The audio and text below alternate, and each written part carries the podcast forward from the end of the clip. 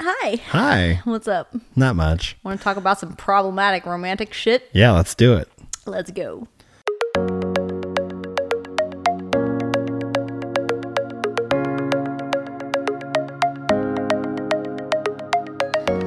Welcome to Shipwreck. I just spilled coffee on me. So the name is very apropos. The backup name was Welcome to the Shit Show. yeah, pretty much. This is a, a podcast where we go kind of week by week. Well, it is week by week, but we, we go through kind of the things we're learning and the things we've learned um, And are practicing and are practicing, and we share them with you guys. with Um, relationship stuff Yeah, specifically relationship stuff. and self development, self betterment, Uh huh. self progression. Are there any of those What's terms? term? Are there any of those terms that you don't like because they're overused? like, Um, does self care bother you? Self care doesn't bother me. Self improvement helps me or hurts my ear a little bit because it makes me the word improvement makes me sound like I'm not good enough to like. Hey, get Right. better. It makes me think of Home. Improvement, which probably pisses you off even more because it's Tim Allen. Well, and we all yeah. we all know he's your sworn enemy. I made that happen somehow. I don't Yeah. know. You did a great Um, job. One joke gone awry. Said a little bit too strongly. I would love for you to start a Twitter war with him, but he doesn't engage. I mean, he's like, who is this person with I think- 300 followers? I'm so confused. I think that just makes you a troll if he doesn't engage. Um, My face is the egg. It's the egg picture, and I'm just, and I'm like, go to therapy, Tim Allen. Um, but yeah, there, there there's terms in there. I ha- I hate when something is so good, there it gets overused, which is inherently a good thing because it means people are talking about it. But then it it flips to the other side where it has negative connotations. Yeah. Um, like self care, like because people start taking that and being like self care is anything, and then it kind of takes the I, the I- weight out of it. Okay, so I have one of those now, and I I learned it by doing uh, by taking that trauma informed little thing, and it's the the term like play the victim or Hmm. victim mindset or victim because here's the victim is a valid label. Like if you are a victim of trauma, you are a like there there needs to but there's a negative connotation of like playing the victim or like pulling Yeah. the victim card or where it's victim is seen as a negative thing. So we're like re-victimizing the victim by being like you're acting like a victim. Of course you're acting like a victim because you're a victim. Yeah. And so when people say that, it, it makes it seem like you're you're choosing yes. to be a victim Yes. on purpose instead of like, no, you've made me. You Yes. can't be a victim on your own. Yes. Somebody has to make you one. So the whole like playing the victim thing is uh that's been a, Yeah. a new revelation to me of yeah, we need to stop doing that. Yeah. That's not helpful yeah, for making people feel bad for being a victim and going to like I understand that it's it's supposed to be empowering people that is not empowering victims to get better. yeah, that's or a like good point. like do better. Like stop There- yeah. There's a thing with um, which it happened a lot during the election of 2016. Um, what other election is there? Uh, but the the whole thing of like tri- being triggered, I hate that. Like so quickly, that was like a, a term of like a therapy term that that went viral. Like everybody talked about being triggered, and and uh, I loved it immediately because I was like, that is exactly what it is. It's like it's like you you're overreacting to a thing because of something that's happened in your past. Um, and then it, it and then it got co-opted and turned into this thing where it just meant that you were weak. Yes. But we all and I hate that. It's we, it's like we got a thing and immediately got if Yes. you use it you, you get eye rolled. Yeah. And I'm like I hate that because we, we are all triggered by things because of past trauma or experience or um, abuse or whatever it might be and people's triggers are valid. So I hate it. I hate that that term. I have to like. I feel like I have to be careful about how I use that term against because they'll immediately stop listening to me. Mm-hmm. If I say, "Yeah, that thing triggered me," I've said it before in mixed company, and I've had people just immediately be like, "Oh gosh, all right, snowflake." Mm-hmm. Yeah, you know, and I'm like, "No, it's it, we're allowed to." you know, Snowflakes, remember when snowflakes were beautiful things? they are. It still are. And now it just means that you're overly sensitive. You're choosing once again choosing to be the victim. You're choosing to be like What overly sensitive. ever do to you? Yeah, it was just beautiful and white. Yeah. I like I like I'm happy to be a snowflake because it means that I'm in touch with my feelings. And white. Yeah, proud to be. Wait a second. you led me into this. Okay, last week we talked about boundaries. Um, on maybe I'll say it. My favorite episode that we Yeah, did via Zoom. Um, no, you didn't let me finish. it's my favorite episode we've done on Zoom so Uh-huh. far. No, it was really good, and I, I very much enjoyed uh, doing that episode because boundaries has been a huge part of our learning experience and our self improvement. Um, wait, is that the term you don't like? What's the term you like? Mm-hmm. It's fine. Self development. That's what. I'm gonna say. Development. I like Okay. that better um, because we, we all whatever. start with the potential and we can develop that into things. I like I like self development. You've taught me that phrase. I'm I'm realizing. Th- here's the thing. I'm I'm I'm putting a bunch of stuff on this that doesn't belong here. But for me, I'm I'm realizing that I'm using self improvement, self betterment, self whatever the hell. Um, to like try to, the hell. to self whatever the hell to try to level up to get to the point where I'm okay. Yeah. and I've said this to you, where I feel like I need to get to the point where I'm 51% better Yeah. or 51% good. Like to where I'm at a place where I can then be good enough, mostly okay enough to like start like helping other people or being able to try. And I'm like, that's not a thing. There's not. And it's weird that my brain is thinking of this in terms of levels, almost like a video game, because I don't play video games. I'm terrible at them. That's not a thing. So I don't know why my brain is Hey, you play making Bubble that. Witch. Bubble. You're great at Bubble I Witch. sure do. But I know what you mean. I think we all have that though, just ingrained in us. The the the um, what's the word I'm looking for? The uh, self competitiveness. Like we have to keep up with everybody around us, Mm-hmm. Yeah. and so there's that like ah, I gotta be okay, so I can at least like be on the same playing field as these other people. But what we don't realize is these other people are struggling in their own ways as well. Yeah. And although it might look like they're thriving in this way, there's other ways that are being neglected. And you know, like it, which is the huge. If that's the one thing I, I don't know. I think I don't know if you can teach it to kids because kids are just so binary with like, no, they're good and I'm bad, or they're better than me and I'm, um, but to teach them as early as possible, like everybody's struggling. Like the the person you think is the most has it together doesn't have it together. So like Well, it's not just a kid thing. Adults need to realize that. well, I know, but I think it starts with kids and comparing yourself with other people in school. And like, I mean, a lot of school stuff like field days and whatnot, don't, PE classes, they don't help that. So No, here's a weird thing. I'm not comparing myself to anyone right now. It's it's a it's a comparison all in because I keep having these like through everything that I'm learning, reading, doing it doing right now. I keep having like new like light bulb moments, aha moments, and every time I have them, I'm excited for 2 seconds. And then I'm immediately upset that I haven't already. I'm like, why haven't I known this the whole time? oh yeah, and I immediately go to beating myself up for like not already being perfect and knowing everything, mm-hmm. which is so. When I break that down on a logical level, I understand. Like intellectually, I understand that that's ridiculous, but like I can't keep, I can't help from going there. Yeah. It's like why didn't you? Like that seems so basic. Why didn't you know that the whole time? I keep, in some ways, thinking that I need to be. I'm not as good as I need to be yet, and I don't. I don't quite know what that is or how to how to stop that. right. I don't know if you'll ever, if we will ever get to that point because it, it's like if you're not going to be happy where you are now, you'll never be happy where you're gonna where you're going tomorrow. Yeah. Like you know, it's it's that's just a practice of being present and and accepting the lessons you're learning now, and you're learning it now for a reason.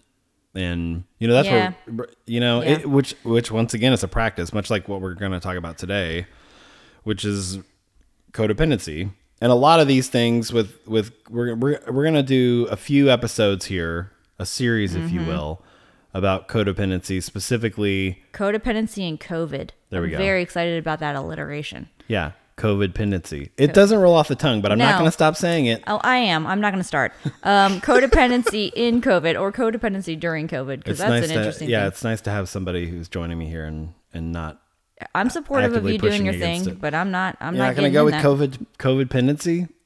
No, It clearly rolls off the tongue. it sounds like a medical device that you would need for something. It sounds like a pendant you get for surviving COVID.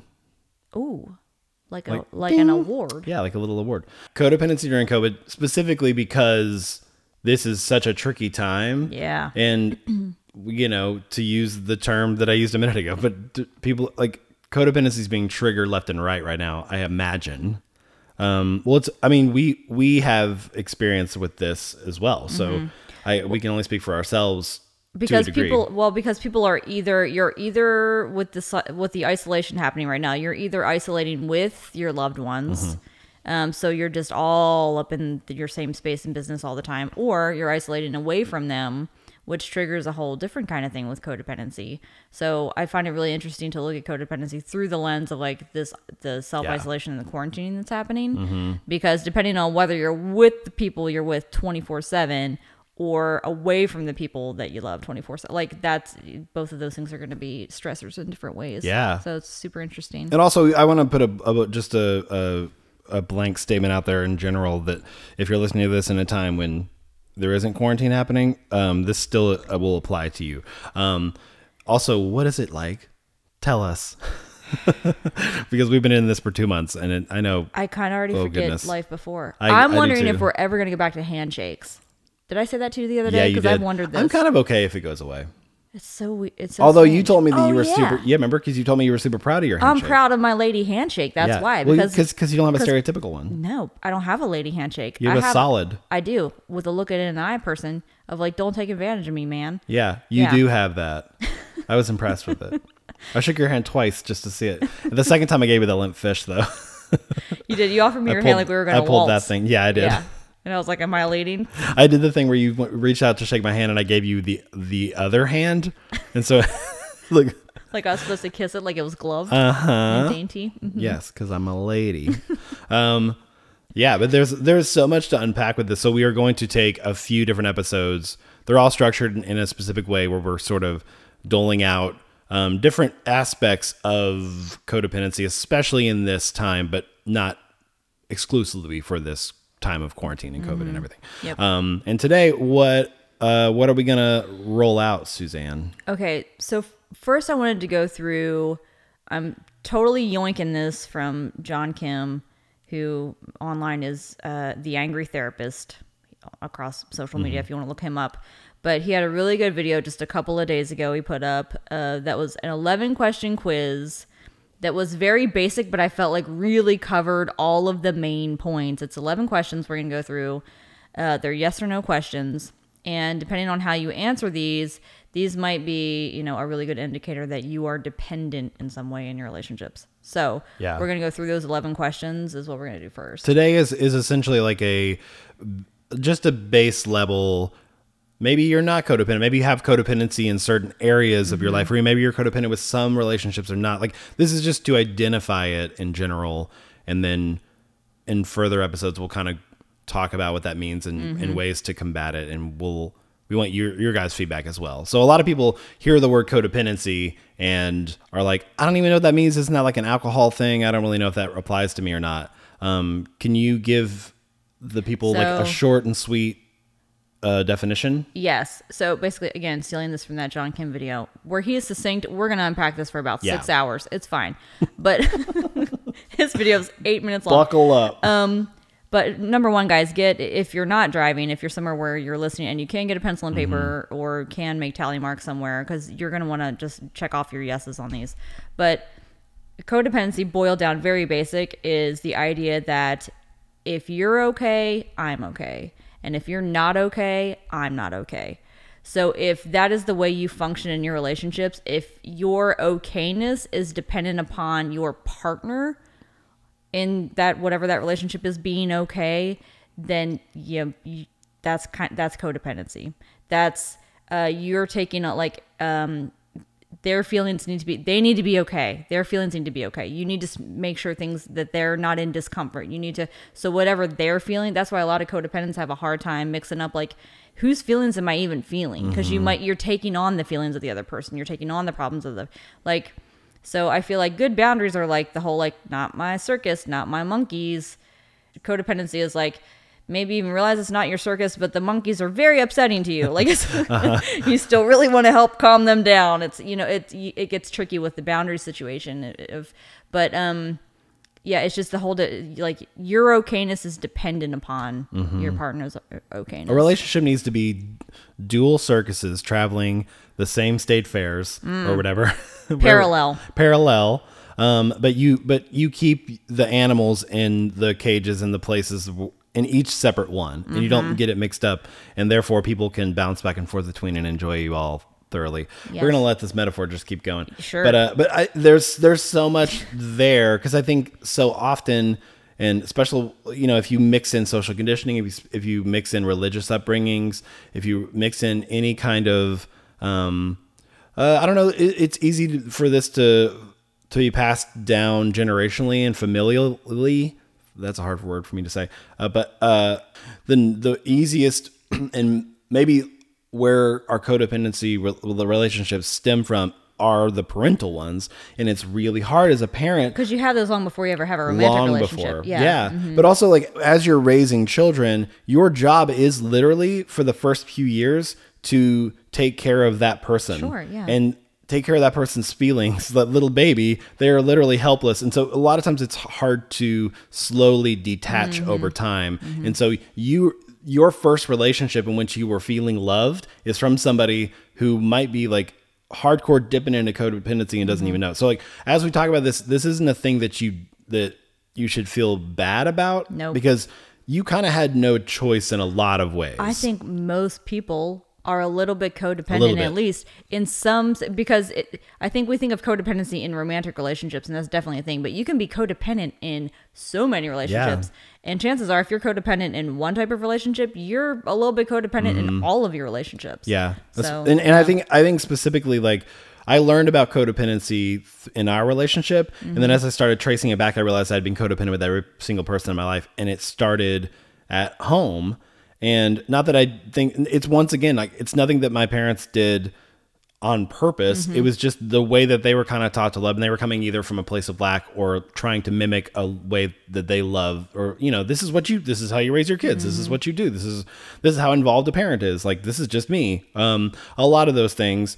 There is a reason that we got here, but it doesn't have to be the, the excuses going forward, which is the thing I say all the time because I, I, I, it's so easy to just want something to blame, so you can just completely like like cool that's not my fault that person needs to come fix it well that that person can't fix it yeah. but you can and these are like ways to identify uh where your codependency might lie and once again like it's easy like you said to look in relationships but think about this these things in terms of every relationship in your Right. life Well, specifically, I want to. I mean, you can think about these in terms of anything, but I think it's interesting to, with everyone quarantining, with everyone isolating right now, Mm-hmm. to think about these through the lens of think about these questions with the people you are living with right now, Yeah. or with the people you're Yeah. in like some sort of relationship with right now uh, during quarantine.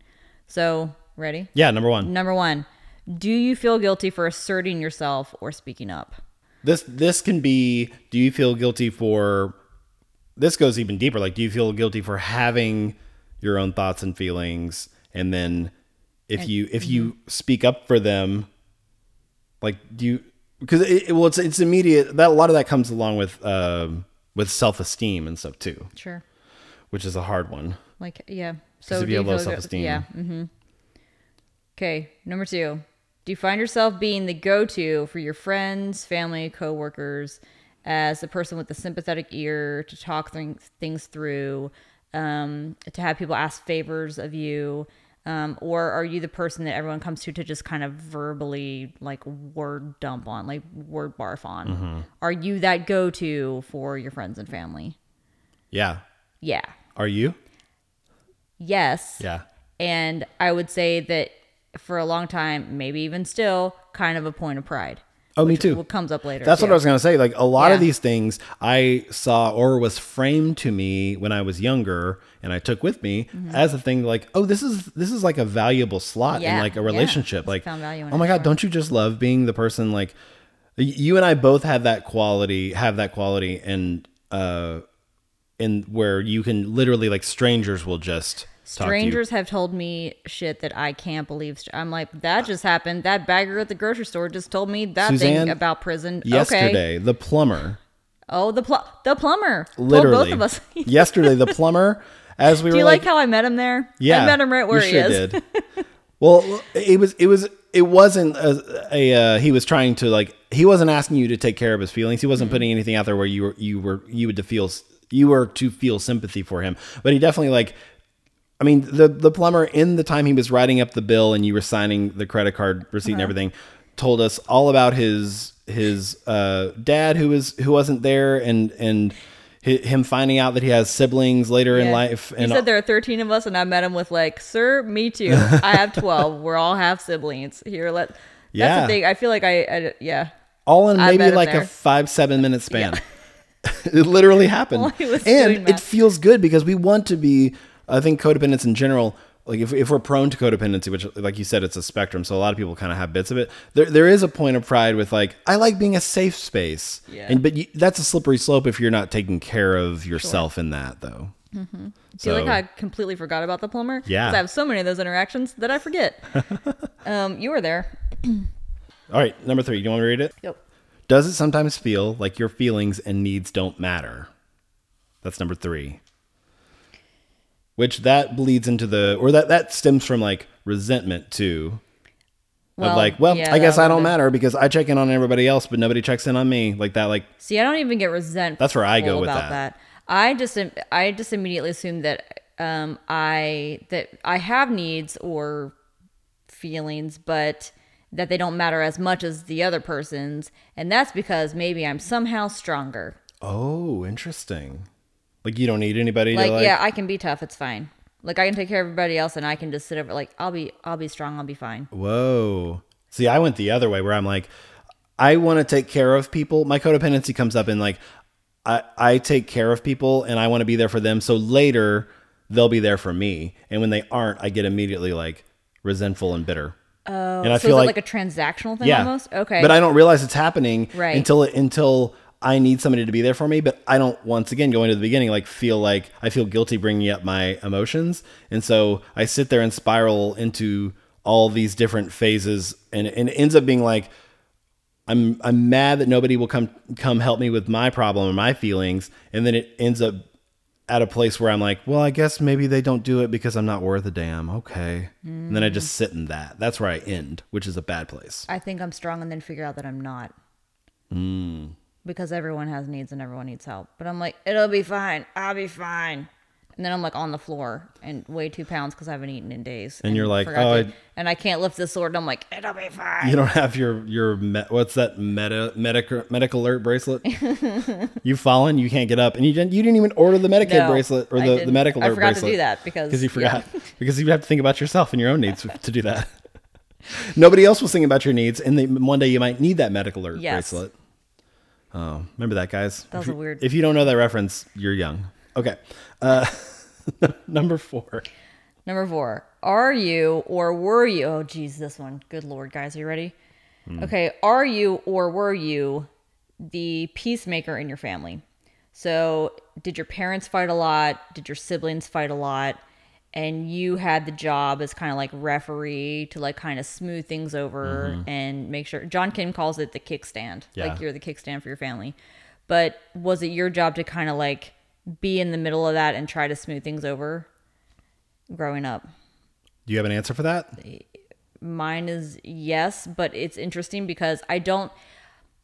I always wonder when I think about uh, how I perceived my role in my family, and I was the oldest, so I think part of that is like I, I felt a, a Responsibility. responsibility Yeah, for sure for for younger ones, but I feel like I'm wondering if all my siblings would all see themselves in that light because my parents argued all the time, and I wonder if yeah. all of us were like babysitting feelings all the time and trying Hmm. to smooth things over. It's interesting oh, that would be interesting to ask. Like, do you feel like because I definitely was your role? felt like I had to do that, but I'm wondering if my siblings even saw me as that way, like if we Mm-hmm. saw each other that way. I don't know, but those feelings were definitely there. I, I think it would be interesting to ask. Like if if I think if it you would gave a not question, be interesting. if you gave a questionnaire to all of your siblings though Yeah. and asked that question in there, if all of them would say yes, it was me, right? it was my job, yeah. yeah, because we don't see ourselves how we actually are sometimes. So you know, that's interesting. or or the feelings and how you perceive things are are not necessarily you know your actions weren't reflecting that for other for you know what I mean? Like your feelings aren't necessarily other people's perceptions of how you were yeah, reacting. Does that make mm-hmm. sense? Oh, because yeah. I think my sisters would be like no she was in her room all the time ignoring us but in your mind, in your music. room, but in my mind yeah I'm in like, my room trying you- Mm-hmm. to figure shit out mm-hmm. trying to yeah. Mm-hmm. Yeah, for me, it was my brother was my parents didn't fight in front of us, um, which is the problem. You should fight in front of your kids so you can make up in front of your kids, Yeah. so you can show them how to avoid or how to not avoid conflict, but how to deal with it. Yep. Anyway, that's another ep- episode. But um, my parents didn't do that, so I didn't. I I am conflict avoidant. Um, that's one of my issues or one of my things, uh, traits. But um, but I my brother was the the sort of loud reb, rebellious you know he he would get into yelling matches with my parents and stuff over a lot of things. And I was always the song and dance man who would come in you know they, mm-hmm. 10 11 12 and on and and defuse it with a joke or a passive aggressive thing or like some kind of thing. I would just be like super like just to, I I I took it upon myself and my parents allowed it for me to be this person to like pop it. And then they would tell me what a good boy I was like oh thank you so much for being this way like and I loved not being difficult. That's when I was like there is value in not being a difficult human. Right. I will remain non-difficult but what I categorized as difficult was a lot of things that were just no you're a com- you're a human with complex emotions. Like you're allowed to like so I felt guilty to work things out out loud Right. because I felt like I was bringing difficult things to the table and I was like I don't want to bring more So trouble being direct was being difficult because you were asking for what you needed. so if I was yeah. indirect and then invited people into the room to ask me more questions, then it was okay because they asked me. Right. I didn't have to like, Right. you know, and also you don't have to risk being rejected because you you're being indirect. Right. But it's as we've learned in last week's especially episode, especially like it's not kind to be indirect. Be, being direct is kind. Mm-hmm. So yeah, that's where my being the peacekeeper came. I was like, ah, da, da, da, da, da, da, da. I would just do Right. this little song and dance like the the WB frog, and I, I just to try to make it. And then I was rewarded for that. You know, um, the good kid syndrome. But Yeah. like, well, I'll be as good as I can be because you know. But yeah, I 100% took it. That's why, like, I think I have a.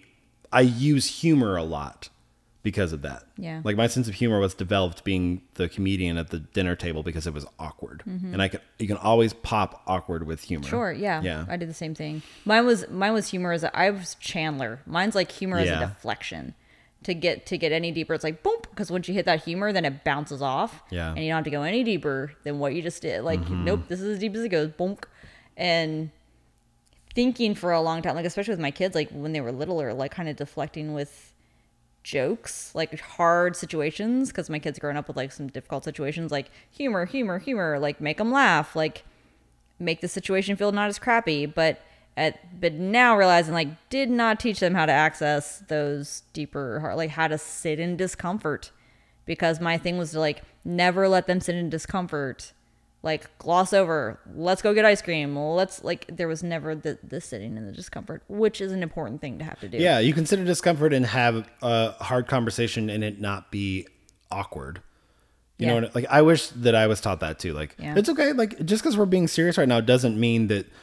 Like I, I feel like that sometimes when when people are being too serious, like I feel other people who aren't aren't comfortable in it, like want like they're like buzzing, like they want to make a joke, they want to make a mm-hmm. joke, and I and I'm fine with like, and I've learned even in my in my becoming healthier that you can pop in a joke, you know, after every after like 10 minutes of seriousness, you can pop in a little bit of humor to show like we're okay. We're okay. Like, you know, like th- What's a spoonful of sugar that makes the Yeah. rest of it go down? and then pop right back into being serious Mm-hmm. again. Like I I like doing that. I've done that in in my songs and like I th- there's there's a way to to drop a just a droplet of levity in there Mm-hmm.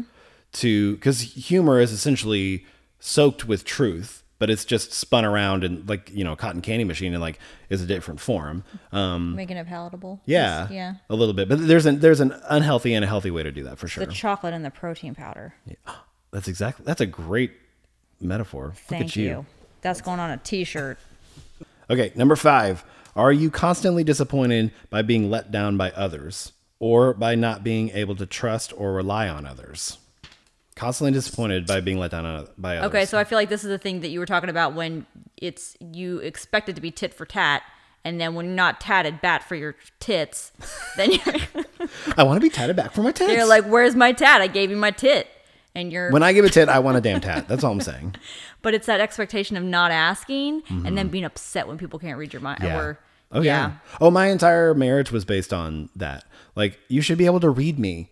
I gave you the tits. Give me the tats. Like, Right. but uh, and and that's how we and, and it's not i'm not my marriage isn't special in that like it, there's a lot of people who think that your soulmate is just supposed to read your mind at all times and this is a thing i thought up until a year or so ago Yeah. that that, that was what made a good partner Yeah. and and what really makes a good partner is being direct and communicative with your with your needs and, having them meet you there. boom Having them be like, yes, Yes, I will do that. I will do that. Yeah. I'm willing to do that, or I'm able to do that. Yeah. And if they're not being willing to be willing to be like, okay, like, well, thank you for your time, um, but also, or or, or having that conversation further, and you can realize, you know, and so I think a lot of this is is rooted in this number five is is rooted in Yeah.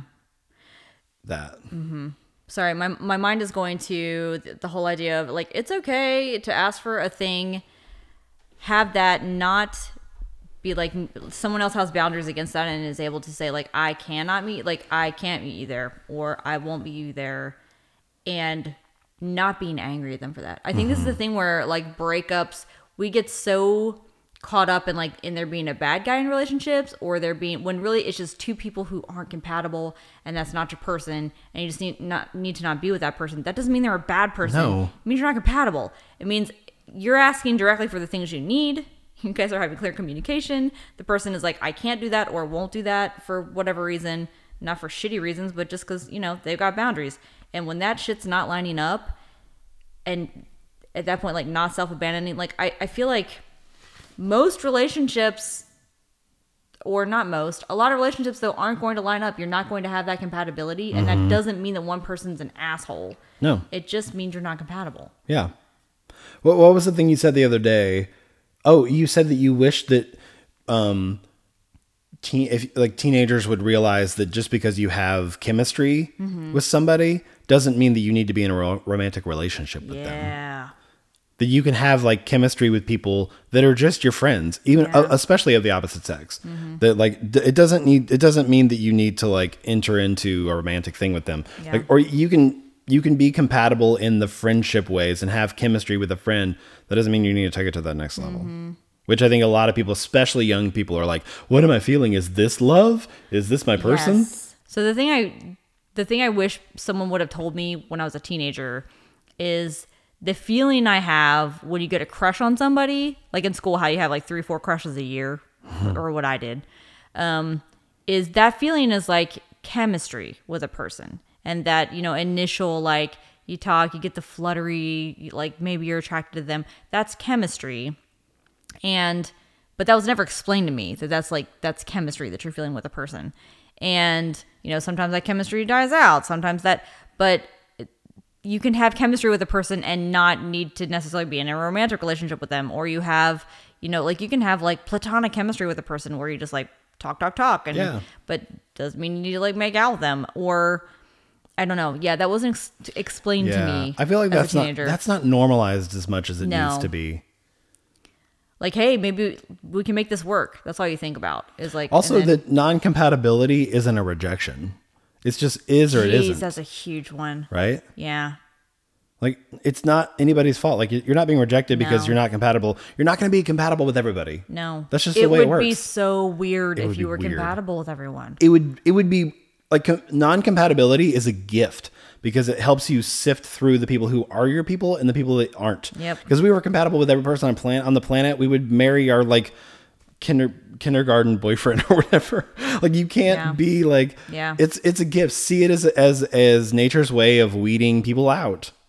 You know? Yeah. But we make up our minds. We're like, no, that person needs to be for me because I have this strong feeling and like Yeah. this is what I'm supposed to want or whatever it might be. because our whole thing is wanting to be what is this for you because i'm trying to figure out if this is like a, a woman thing if this is like a, a, a personality type thing but like Mm. the wanting to be chosen thing because my whole thing was like wanting to be good enough wanting to present myself in a way wanting to chameleon myself self-abandon like figure out what my identity was to be chosen Yeah. like what do i need to be to be chosen by this person Yeah. like and that came bef- like all before even like do i want is this person a good person do i want to be with this person it was like how do i keep this person Do I like them how do because they like me? Is I that the only reason I like them? obsessed with wanting to be chosen Yeah, I was too. so Yeah. Huh? Okay That might be a personality thing. Maybe maybe everybody wants to be chosen. is that a codependent thing i don't maybe I don't know. no i feel like there, there are some people who are like no make me decide why I should be with you. Like there are definitely Oh yeah, for types. sure. Yeah, That's true. I don't know. It's it, it's interesting. I'm getting way off base. Okay. All right, number six. Number six. Uh, do you fear that if you told people how you really felt, that they would judge you or leave you? So is speaking up a fear for you? And this is a hell yeah for me. Yeah, how me about too. you? Yeah, for sure. This ties back with the the first one where it's like you're. You, I feel it's not a. The first one was do you feel guilty, Mm-hmm. but there it's not a guilt as much as it's a fear. Yours is a fear. Yeah. See, mine's fear of abandonment. I'm scared of saying what I might need because somebody might say no, and that means I have to make some hard decisions, Mm-hmm. which I'm not used to making hard decisions based on what I want Mm-hmm. or what I actually want, what I need. Um, and so it's easier for me just to go along with what other people. This goes from uh, where are we going to eat tonight?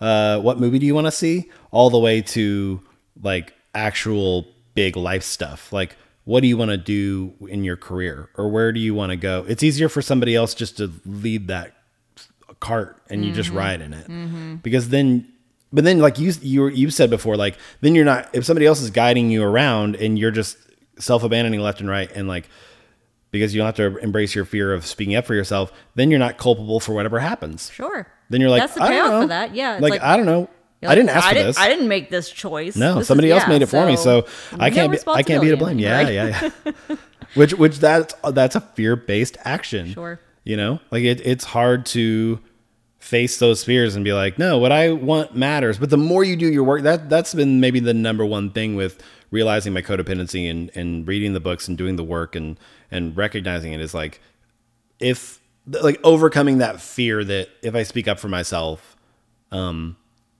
and nobody comes like meets me there or if i speak up for myself and somebody says no i can't do that for you then I, my whole world doesn't crumble mm-hmm. i'll be all right Yeah. like i'll figure it out because i'm capable Yeah. you know go from culpable to capable Yeah. there's a lot there There we go. Number seven, does it feel good to be relied upon? Do you derive self worth value from being the go to? We talked about this, didn't we? Well, kind of. It's Being the- it's being the person that yeah, people it- dump it's- on. Do you, yeah? So do you derive value like yourself? Yeah, we So- kinda touched so on that. So not just yeah. Is that where you're getting self worth? Mm-hmm. Like even if it's coming from a place of martyrdom of like, ugh, I'm always, but you know, like Sorry I was late, but Tina came my- over and yeah, like you know, I'm Call her- me again, she- going through another like breakup still. Yeah, she It's can't. still- You know, she can't talk to anybody else like she can talk to me. so, So, you're exhausted, but you you also derive a kind of pleasure from being that person that that people. Mm-hmm. Well, how many on. times have we heard that in relationships, especially young relationships, where it's like you don't know him like I do.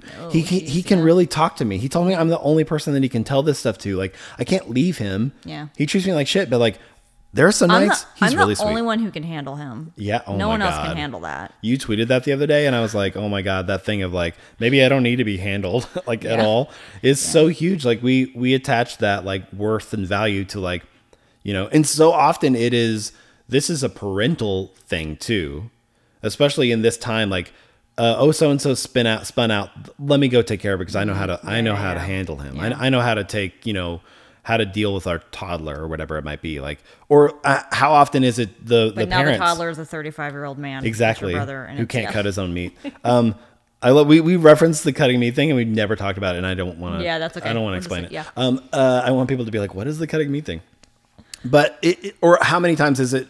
Well, you know your father. I'll go talk to him. You know, like Mm-hmm. yeah, yeah. Dad was kind of mean to me or cold shouldered me or whatever. It's like, let me go talk to him. Like I just know how to deal with them, and like I deal. You know, it's been forty Yep. years of marriage and blah blah. blah. I'm like, Yep. We shouldn't be sidestepping shitbags who sh- should have gone to therapy. Yeah. Sorry, dad. Like, Yep. deal with your emotions. You, it's not mom's job to be your handler and your lawyer, or you know. I I know that that's like a touchy subject because a lot of people have dads that are very who are like strong, good men, but like don't communicate well, and so they often pull this kind of like toddler esque behavior. And I'm here to say you can be a strong, good man who doesn't have good communication skills. Sure. It's not reflective of your heart, but Great be news. better. Learnable behaviors. It, yes. all Yes, yes, yes. learnable. Oh my gosh. It drives me nuts. It drives me Just nuts. because something's uncomfortable doesn't mean you can't learn it. Like it's okay, but the, but how many times do our moms, if we take, it's why moms don't deal well with the empty nest stuff or don't deal well with like, um, with you know kids leaving the house or like a husband uh working more jobs and not being available as much is because they need somebody that, a lot of times moms have the uh Well, your self worth is wrapped up in in the caretaker. yeah the caretaker that's where i was thinking of. Yeah. it's like well if you take that away what do i have Yeah. i'm like i don't know denise figure it out you have you have more to you than just this thing Oh, Denise. yeah she's a sweetie but she'll day. figure it out Number what was that? We did That was seven. So number eight. Um. Oh, geez. Does it feel like very few people, or maybe none at all, really knows you? Mm-hmm. Do you feel like maybe no one really knows you? that's a big one I can't even step down this rabbit hole. yeah next But yes, let me number nine. i mean that that's a that may be the stem of so much. that that's a me. question that you need to ask and then don't and then really meditate on that like really unpack that for Also, yourself I'm an Enneagram 4, so I'm always going to feel like that's a no. I'm way too complicated for anyone to figure out. yeah I'm a mystery. you're not complicated you're I complex there are different like things way. yeah there was a, there Tell was me I'm difficult. there was a, there was a meme uh, or a drawing a cartoon of a, of a cat looking out the window and it was like nobody really knows me i'm lonely nobody's ever going to come close enough to get to know me and then the human comes up and pets the cat and then he's and then the cat says like back the fuck off and, and then and then the next frame is the cat alone and it's like destined to be alone again this is like Was that an Enneagram four Yeah, meme? it I'm was. just okay. It was. yeah. I feel a little called out right now, but but, you know next. um, okay number eight does it feel like very few oh wait we already did that number nine Why are you making me stay here? Sorry. well, moving on. Next truck stop. Number nine. When someone is upset or angry, do you feel guilty, uh, even if you weren't the direct cause of their upset? Uh, even if it's not your fault, slash, you had no involvement. Yeah. So if somebody's upset, angry, do you feel guilty? Even if you're not the reason. You're not even involved. once but you again, not your circus, not your monkeys, yeah. but you're making it your monkeys. Yeah. You're like, okay, what what did I do? Do you feel like it's your job to fix that even if you weren't involved? Mm-hmm. Is it somehow your job to like Yeah. A lot of that for me comes comes back to being raised religious and being like you're sinful and you had no choice in the matter. Mm. And so I feel like guilty about something and, the, and and I can project it onto this thing and like I if I can take care of this then maybe I can like absolve myself from other stuff that I I always feel guilty because there's always I was I was born into sin. You know what I mean? Mm-hmm. Quote unquote born into sin. So there's always something that I can feel guilty about. I can access guilt and shame so and embarrassment so quickly because I'm like mm-hmm. I was born an impure, imperfect, sinful being against my creator. And so I can project that onto anybody's situation and feel bad about it. It's this it's the thing whenever like a cop pulls behind me and I know I'm not speeding, I will convince myself that he's gonna run my tags and and learn that I masturbated too much too much in seventh grade. Yeah. It's interesting how many of these are worded with guilt, yeah. fear, Yeah. Yeah. Um, which just means I, I feel like, are we aware of how many of our actions, feelings are driven by these more negative type emotions? Mm-hmm. Like, it's not coming from a place of like empowerment where like you feel awesome, so you want to like empower other people. It's coming from a place of lack, fear, shame, guilt, Mm-hmm. whatever, and you're trying to make up for a thing Mm-hmm. by fixing other people's situations. And this specifically, like, savior we're not talking thing. about, yeah, savior complex. Yeah, savior complex is a huge thing. uh, if you have a savior complex, there's a good chance you're codependent. Yep. Um, but uh, with this specifically in COVID right now, like if everybody's in the house is just brought down because we are in several different waves of things during this quarantine. Um, but it if it's not your, it's not bad if you ask everybody if it's okay if you come up with some activities like hey what if we all went on a walk later like if you come up with ways to kind of raise the morale that's one thing. But if you're bringing it in and it doesn't work and then you make that about you or you're like oh i'm a failure because i couldn't fix something that was wrong in my people or my partner or whatever um, you can make um, assertions or you can make efforts to bring bring up the morale Yeah. and if it doesn't work that's not on Well, you I feel okay like I feel like the, what is maybe our responsibility is to come up with the. It's maybe our responsibility to extend the invitation. There you go. It is not our responsibility to dictate how that goes, how people respond to your invitation, Mm-hmm. to what degree they take part in it, what their feelings are after taking part in it. Like that that's the kind of stuff you need to divorce yourself from. Like it's maybe your responsibility to put that out there Sure. to in you know to extend that invitation like wholeheartedly. Yeah, because if you love somebody, you, you want to Yeah. like create an environment in which they can thrive in. Yep. But you have, like you say all the time, you have to be divorced from the result of Yes. that. You Yeah. can't dictate how they respond to a Right. thing.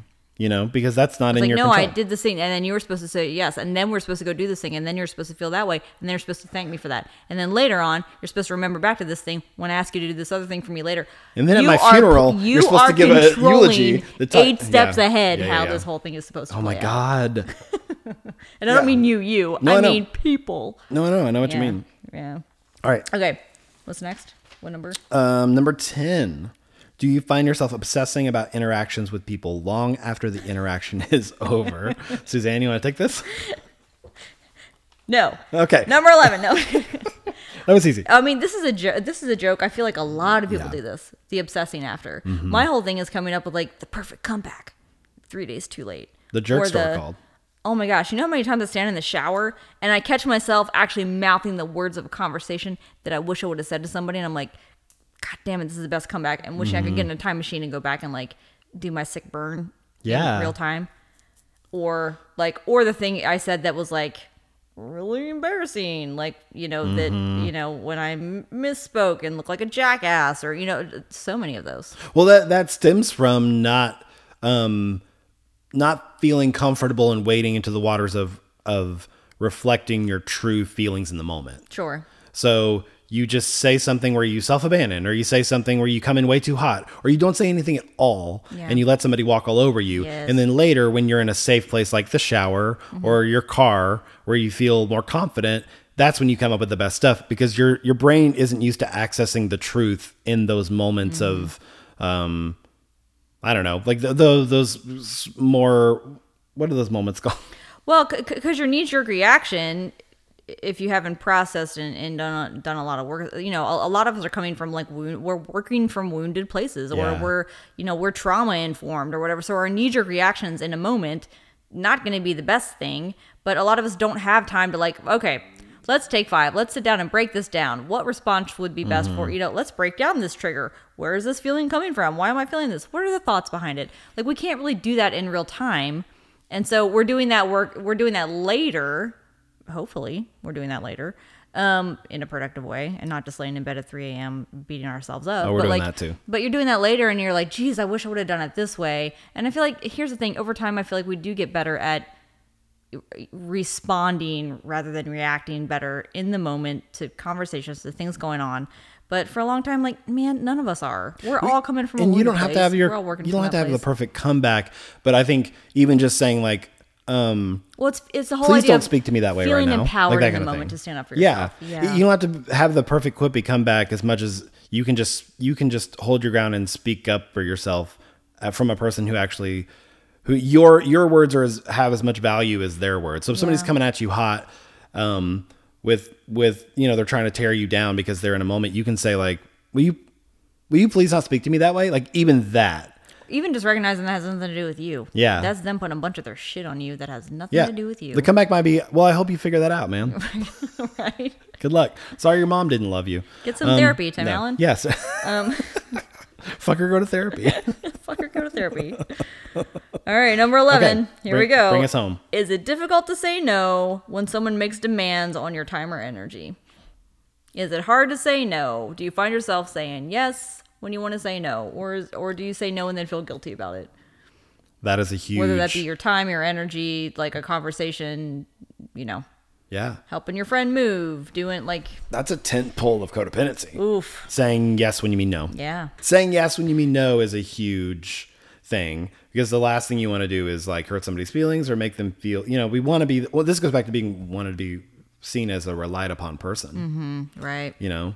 If that's where Um, you're, you're de- deriving your self worth, like no, I that's my job. My job is to always be this person, no matter what. Because if I say no, but what if they don't come back to me again? Sure. Like, okay, well then that's good. But that's a giant fear Of not like- being needed. Yeah. Like if I'm not a needed person, then who am I? Well, if if I'm not a needed person, is it enough for people to just want to be around me? Do people want to be around me if they don't need me?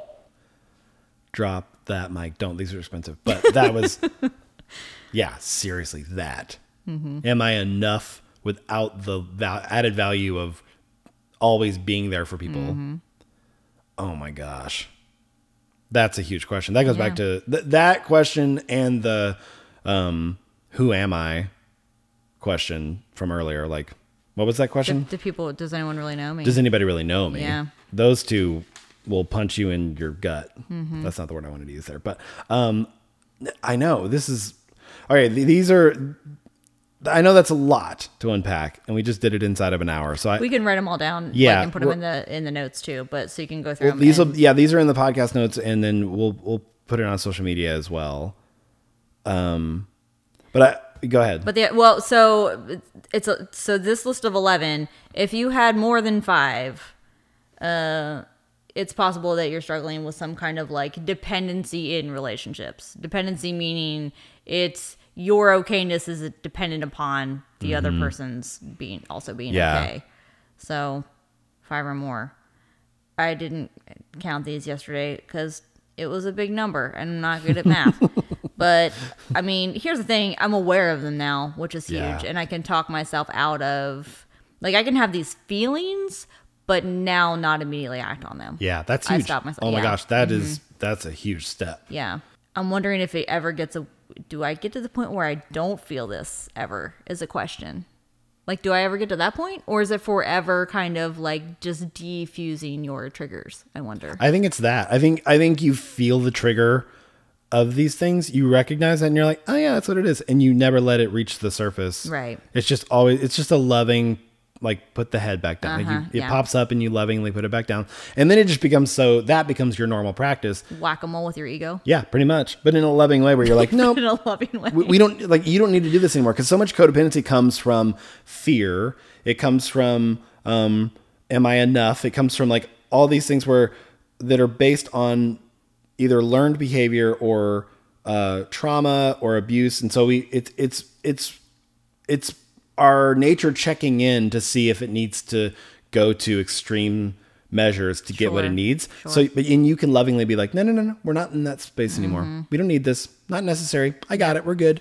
And then that's where your healthy behavior like covers it like a loving blanket, Right. and it, it it calms those spears to the a place where it's like, oh, okay. It just pops its head up in the middle of the night, and we slowly put it back to bed. Mm-hmm. And it just, that becomes so necessary that we don't even recognize we're doing it. I think Mm-hmm. it, that's what the practice becomes, and and helping other people rec- like like we were just talking about this morning, like over coffee. Like there's uh you know relationship based uh TV shows and movies where like I'm almost watching it from like uh almost watching it like I'm in school like taking notes and I'm like oh yeah there it is oh it's interesting how she reacted this Mm-hmm. way because she couldn't say what she actually felt and then he responded in this way So specifically, what we're talking about you're rewatching the show Love, on Netflix yeah and then I just watched the show, and then I did too told you, and I don't know if you're happy about that or not, but normal no, it people. was interesting, yeah. The the show normal On People Hulu. on Hulu. Um, which are both relationship based shows. Yes. One of them is a drama, um, and one of them is is comedic with dramatic elements. But they, I feel like they both touch some really interesting codependent, uh, what uh, avoidant styles of uh, intimacy avoidance. There's a lot of like Mm-hmm. stuff bubbling around. If you are I'm to the point now where like stuff doesn't trigger me as much as I just want to see examples of it, Yes. so I can notice It's it. interesting to, Yeah. to dissect it and It's it's practicing in a safe space. Yeah. I don't have to live. I don't have to go out and be codependent with people to recognize it. Right. Um, I, I can as I work on. it, I'm like, oh, interesting. Yeah. There's a part of me, even in um, uh, past versions of me, if I watched normal people or love, I would be like, oh man, I have such a crush on her. Um, I can, I can. All she needs is me to be in there and save her. I can do this. Oh my gosh, she needs me. And then now I can see the the female characters especially and be like, oh gosh, like she's cute, but she's got work to do. You know, like it's that kind of thing. Uh-huh. Because I was like that with with Yeah. uh, Marianne from Normal People. I'm like, oh yeah. I was like, she's she's cute and like has I like a lot of qualities about her, but like she needs help in this way and this way and this way. I hope she gets it. It's not I Well, need it's not to do like it. I can. I could No. be that. Yeah, I would be the perfect person. My my savior complex has in the last year or two had some serious overhauls, and a lot of that is because of my work with boundaries and codependency. Is realizing it. And here's the thing, guys. It might be fearful. you might if you're codependent and you feel that like oh my god if i but what is my value if i can't fix Can it Can you break down what is what does savior complex mean to you? What what is that? Because like I feel like that's one of those things that gets tossed around. Yeah. What is that? for me and, and maybe a lot of men, men uh, i can just, i only speak from from my own experience but like that for me it is um, if i see somebody in trouble on the side of the road a stranger or a person puts on on facebook that they need a ride to the airport or whatever it might be i feel like i am the right person that can do it. And i will Mm-hmm. drop everything that i'm doing in that moment and uh and try to hop in and be because i want to be seen as well a savior for this person in this Is it for any person or is this more specifically for women? no it's it is for i like it for everybody. It is more i am more prone to be do it for women. Uh what were you gonna say? I was just gonna say because I'm I'm wondering if it's if like in you know like male female relationships if because women are I mean I hate to say it but someone of so many of us are looking to be saved and so are men looking to save are men looking Yeah. to save and women are looking to be saved so is a savior Stereotypically, yes. so is like from a savior complex point of view is it men I'm just I was just wondering if that's more aimed at women i think it is some kind of a like not even necessarily relationship type way but like just from like just between men and women Mm-hmm. men are taught to save women and women are looked to to like be taken care of by men because we're weak and so it's Mm-hmm. I think there's there's there's the the white knight uh, stuff rattling Yeah. around in us where like that's what we're taught is our value as men, and um, but for me it's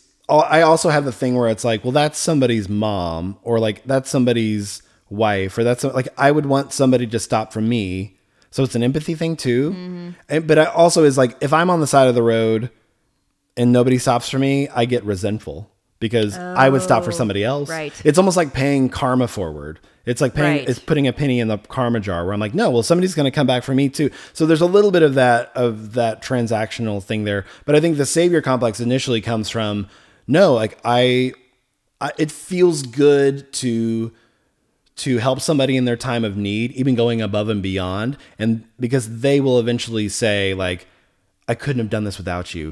And that makes me feel irreplaceable. Therefore, uh, puts the value in my life. Um, but what if I am late to a meeting where I will, if I if I stop and help this person, I will let down other people. It's that you know, it's Right. the it's the trolley car scenario from the Good Place. You know, uh, which is a it's not just from the Good Place, but it, was highlighted recently in the Good Place where it's like, well, it, it, do you save three lives or fifty lives? Like, it, or you know, and it's the cuter one that's the answer in this in this scenario it's the cuter girl Kristen Bell. Um, but it, yeah, and it's a really tricky thing to be like, um, to see the person stopped on the side of the road, and if you have a second, do it, but not from a place of like wanting to get something back, but just make sure that they're in, in out of harm's way, right because I've, I've literally even in the last year stopped and helped somebody because in in need on the side of the road, and it was absolutely it turned into a shit show yeah, it was a bad. It turned into a bad. They didn't speak English, Mm-hmm. and it, it just was. It was a bad situation, and I almost instantly regretted it. And I- um, and I I jumped their their car was dead. I jumped their car and got along the way, and then she spoke very broken English and asked for my number. But I and I was like 50 miles down the road, and she called me again because her car died, and I was like, I can't. Old me would have turned around and driven 50 miles uh, more to help her, but I was like, I can't do it. I have to trust that somebody else will, or she can figure it. You know, it, wa- it you can find yourself in stickier situations because of that savior complex if it's not in in check and mine is in so much check now that i and i'm and this is what i was going to say is we have that fear uh, that if we don't if our value lies in constantly jumping in and helping people when either we're not asked to or we're making other people's problems our problems i'm speaking from experience even a little bit on the other side, you sleep better at night. It's such a load off to mm-hmm. realize what is yours and yours to take care of. Yeah. Can you speak to this? Like Yeah. it, it is absolutely like it, it is so freeing to know what is yours, to recognize it in the in the moment and realize that you can still be a loving partner or parent or relationship, friendship, whatever. You can still like have massive amounts of love and your value is still intact and has nothing to do about how much you're involved in another person's life or not, or what mm-hmm. like messing with something that has nothing to do with you. There is so much freedom in being like, that person's spinning out. I'll let them know I'm available, but I'm not going to step in and try to fix it for them. Yeah. I can't I can't step step in and do this right now because I have other stuff going on that's actually important to me. I'll let them know I'm available, and if they want to come to me, they can. But that differentiate that differential is so incredibly healing and freeing. Do it, guys. Take the leap. Well, and a little bit having kind of in a similar vein is the idea when I first started putting down boundaries with people, it felt so mean. But then the load off, they came with like being just like, nope, this is, I am not going to take ownership of this. This is not mine.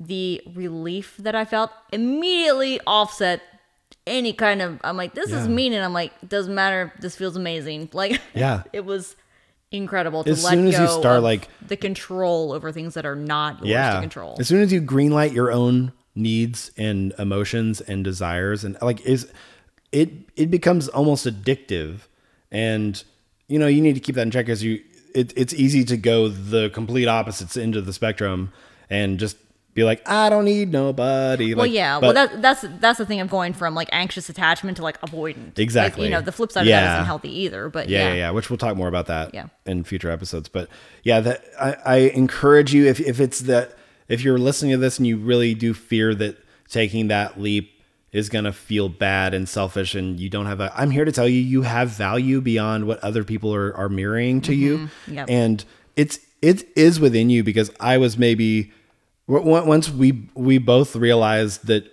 uh, our codependency, and we really unpacked that with the book Melody Beattie's book Codependent No More, which I think we've referenced on every single episode, which I highly recommend checking out. If you if Amazon's a little bit slow right now, there's Kindle versions. Um, it's it's a 30 year old book, so there's a lot of um, uh, versions of it out there. You can find it. Um, I, I highly recommend going through it your own copy of it because you're going to want to read it a few times and highlight it. Uh, but I, I highly recommend. Like, do you want to talk about your highlighting of codependent no more, Suzanne? Okay, so when we, when we originally, so I came up with like codependency and COVID. I'm like, ooh, that's good. Let's make this like a little mini series thing Yeah. that we do. And then my, one of my first thoughts was uh, like, oh, we can go through and like talk about like the behaviors. And I was like, we can each pick like one or two things that we highlighted. Having not cracked the book open in a couple of months, and Mm-hmm. so I went through and I was like, what are a couple of the things I highlighted?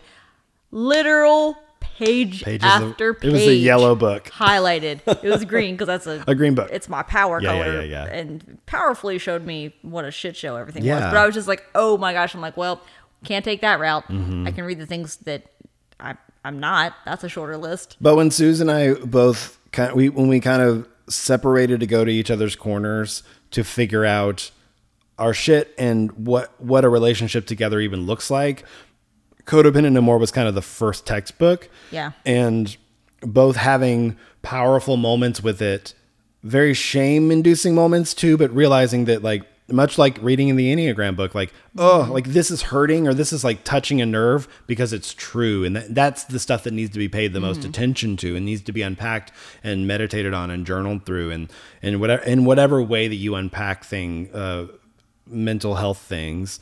Um, and then coming back together and discussing those things 100% every time we talked after uh and during that period where where we were taking a lot of time separate it's it started with apologies Yeah. because we realized the things that we were doing Yeah. that this book this 30 year old book uh There are some extremely specific behaviors. Yeah. That and it was so interesting because you know that thing where you have a feeling and you can't quite articulate it and someone else articulates it and you're like yes that and it was Mm-hmm. like that but the horrible version of that where every these things that you're doing that maybe you don't even realize you're doing or you're doing in secret or you're like you're doing it but you never tell another soul you're doing this and it's outlined in this book like Mm-hmm. in bullet points and you're like holy shit so you feel seen not in a great way, but in a way where you're just like, oh, I'm not fooling it. I'm not fooling this chick. This chick's got Yeah. like every freaking one of my numbers. No joke. And so, but it's also very good to have verbiage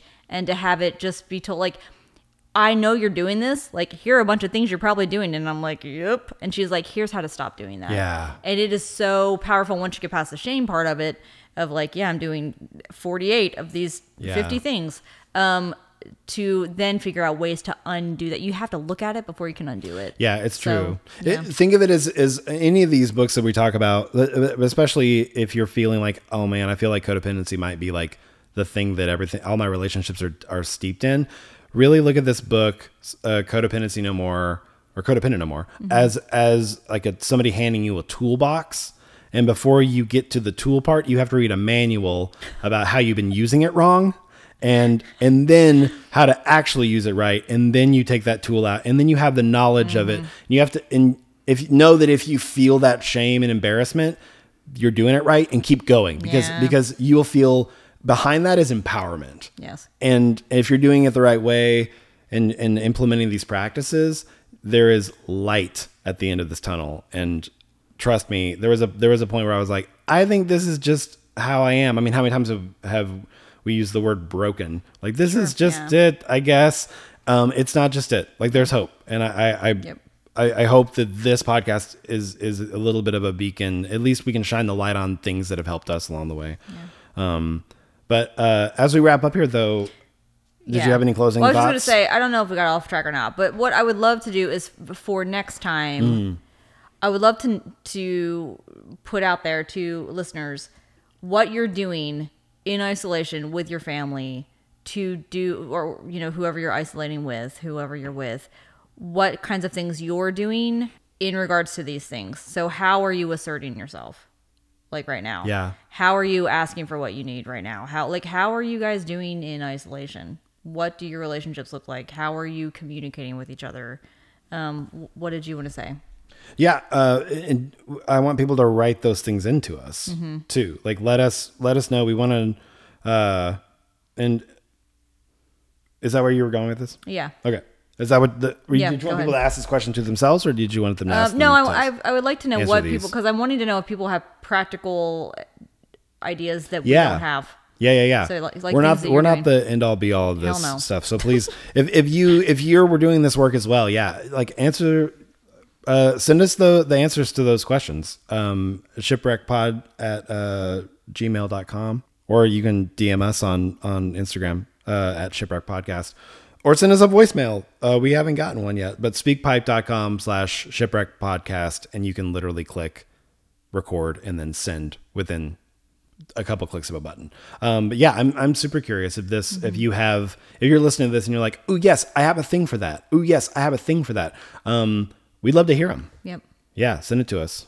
All right, guys, we're gonna we're gonna pick up this conversation next week with more uh, COVID codependency talk, or as some people say it, COVID dependency talk. Not. I'm not doing it. I'm not going to meet you there. That's where I'm placing my boundary. All right, fine. You're missing out because it's super fun. All right, Okay. guys. Bye. Bye.